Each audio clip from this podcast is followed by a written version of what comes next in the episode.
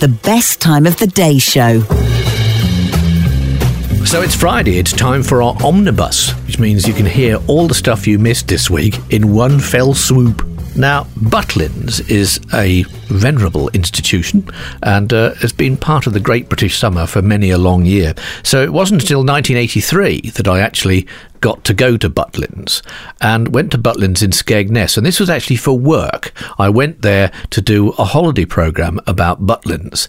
And I think Butlins was in a period of trans, well, transition at that particular point from the old style chalet type thing with the old style knobbly knees competitions, etc., to the more sophisticated offer that they sort of had later on. And so therefore, we uh, turned up and we were allocated our chalet, which was fair enough, which was uh, reasonably comfortable if you like that sort of scout hut type thing. And uh, we were on second meal.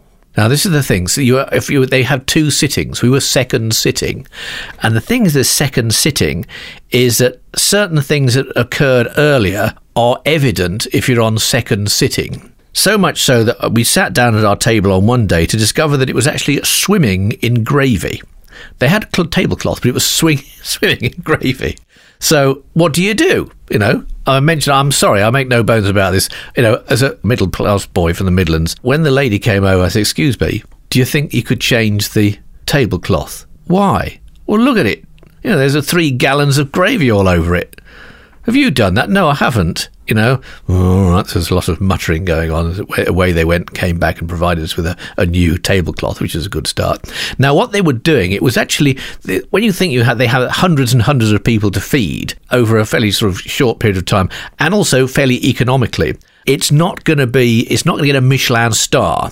And what they would do, they would turn up with a, a rack, which they they had handles, a rack with handles, and on each of these handles at the racks had enough room for four or five plates. So what they would whiz past your uh, table, go whack whack whack whack, and then just whack whack whack whack, and off they went. And so you'd sort of eat your way through whatever thin gruel it was that they'd actually provided, and uh, then they'd come back collect up the plates onto the rack again, disappeared, and then it was time for pudding. Whack, whack, whack, whack, whack, whack, that.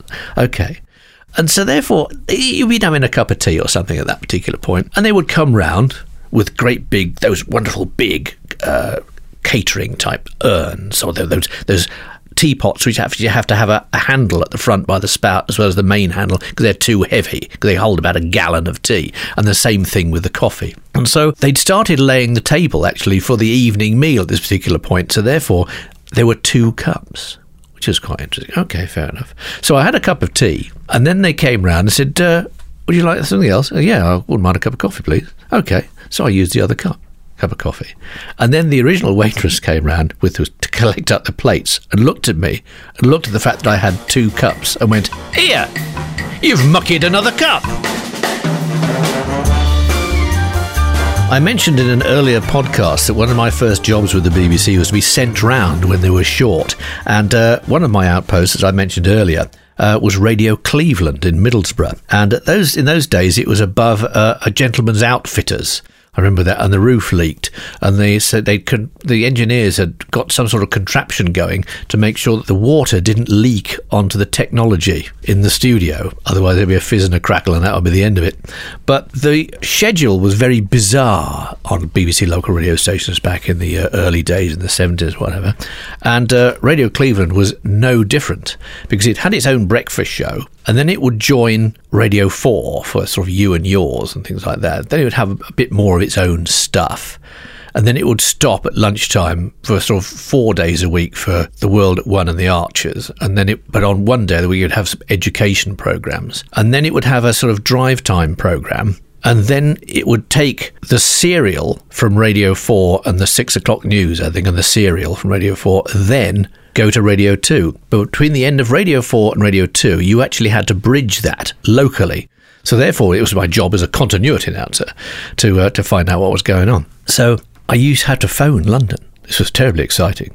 You'd phone the Radio 4 continuity suite. And you'd phone up, hello there, um, Radio Cleveland here. We had the numbers, and this voice of wonderful Radio 4 stentorian does, hello, Conte. Uh, ah, Radio 4, yes. Uh, it's Radio Cleveland here. Oh, hello, Outpost. Ha ha. Yes, it's us. Can you tell me how uh, the last episode of Lord Peter Wimsey finishes? Oh, right, yes, it finishes uh, at um, uh, 6.59.44 on music. All right, thank you very much indeed. Because I've got to bridge the gap between that and uh, Radio 2's news at 7 o'clock. Okay, good luck, bye. So therefore, we go, right, okay, so I've got sort of 40 seconds or whatever to, to bridge, right? I've got to think about what I'm going to say, publicise the shows coming to tomorrow's breakfast show and things like that. Okay, right. And uh, Anyway, someone ambled into the studio. And uh, you go, ah, oh, you're one of these chaps from London, aren't you? From the, uh, I said, well, I'm based in Birmingham, but yeah, I'm on the, the reserve. We travel around filling in when uh, you lot are quite skilled, aren't you? I said, well, I wouldn't say that necessarily. And just then, out of the corner of my ear, I heard music. I said, hang on a second, I've got to do an announcement. I faded down the music. And then you had to listen to what was going on to find out when you could join Radio 2 as well. As I put what we call the pre-fade key up to hear what was going, this wasn't going out on air. This is what I was talking, but listening to find out what was happening. I heard the words, So, how did you know the butler did it then, Lord Peter? And I looked at the clock. It was about five to. I'd opted out of some incidental music, and so nobody who was listening to the Lord Peter Wimsey final episode ever found out who did it because I'd faded out early. So I babbled away. I can't remember what I said now. I babbled away until uh, they got to the time signal, the, the pips for, for seven o'clock and Radio 2 and slunk home, thinking, that's it. Is the end of my career. And you know what? Nobody said a word. Now, one of my outposts was in Leeds, and uh, we used to go to a pub there, which was great actually. And we were welcomed by the landlord, who was a bit like um, Amos Brearley from Emmerdale, if you remember him. And it was a bit of a rough pub, really. But we used to take guests over there afterwards, and you'd have all these blokes, you know, sort of, you know, good, solid working guys in there, you know, having a few pints, etc.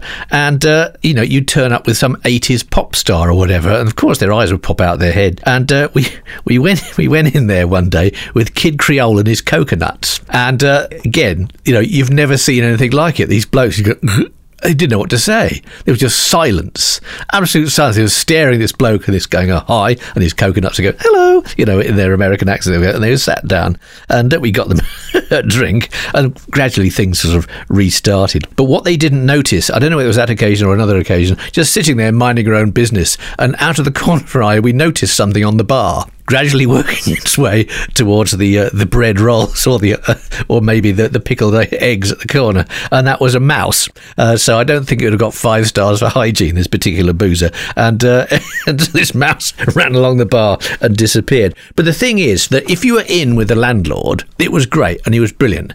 But there were so many signs saying "Don't do this" and "Don't do that." For an outsider, it could have been kind of unwelcoming. In fact, there was a poor Polish chap who'd come in out the wind and the rain to have a drink once. He was sitting there and he got ejected unceremoniously because he wasn't drinking quickly enough. So, you know, if you're in a pub in Yorkshire, don't have a half and make it last for two hours, is the answer.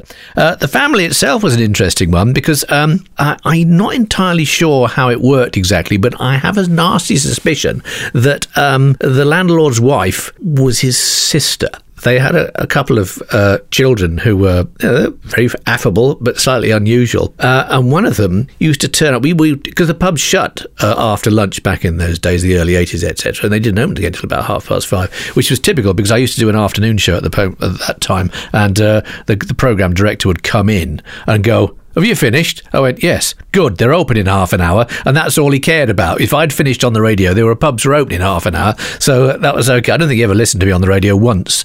And so we'd all go up to the pub at 5.30 when it opened uh, and went in. And we'd be in there a few minutes and suddenly the door would burst open and this chap would stagger in looking like an absolute ghost because he was covered in flour. And it was the landlord and landlady's son who had a job at the local bakery. And it was sort of five o'clock at night and he'd finished making the bread for the next day or whatever. And he'd come home as soon as he could. But of course, he hadn't had a chance to clean himself up. So he actually was covered in, from head to foot in fine white powder. Now, if ever I write a book, this is definitely going to be in there. And uh, it seems that the early days, I had a girlfriend at the time who um, was there when the uh, Radio Lincolnshire, BBC Radio Lincolnshire, opened for business in about 1980. And of course, uh, brand new station, it's a new staff, all young, keen, enthusiastic, etc. And of course, there's that thing, that they're not on the air yet. So there's a lot of sort of, you know, people who meeting each other for the first time. And yeah, you know, people hit it off and stuff like that. And of course, there's the, you know, you've got to get the studios sorted out. You've got to get all your contributors sorted out. You've got to decide how the programs are going to go and who's going to be doing what, this sort of stuff, and how then you get all your contacts for the news and things like that. And of course, one of the things you have, uh, I don't know whether they have them to the same extent these days, you have a radio car. And this was usually something like a Commer van or, or, or a, a, sort of um, you know, an Austin Allegro or something like that with a great big uh, 24 area which came out by com- compressed air. And so you could drive around the, your area and put this aerial up and uh, broadcast back to uh, the station.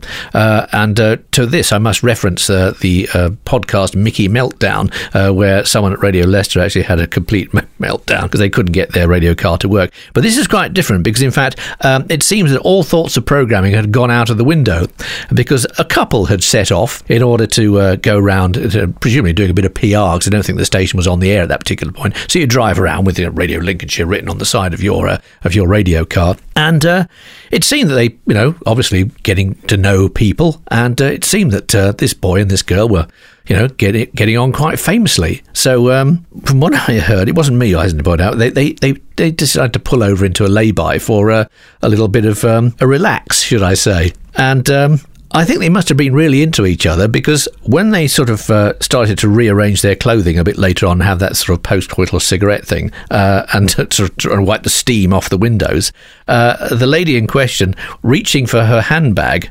discovered that the handbag was no longer in the car, which meant at some point mid they were so interested in one another, they hadn't heard someone opening the door and stealing the woman's handbag and gently closing the door behind them. The best time of the day show is back Monday. Please, please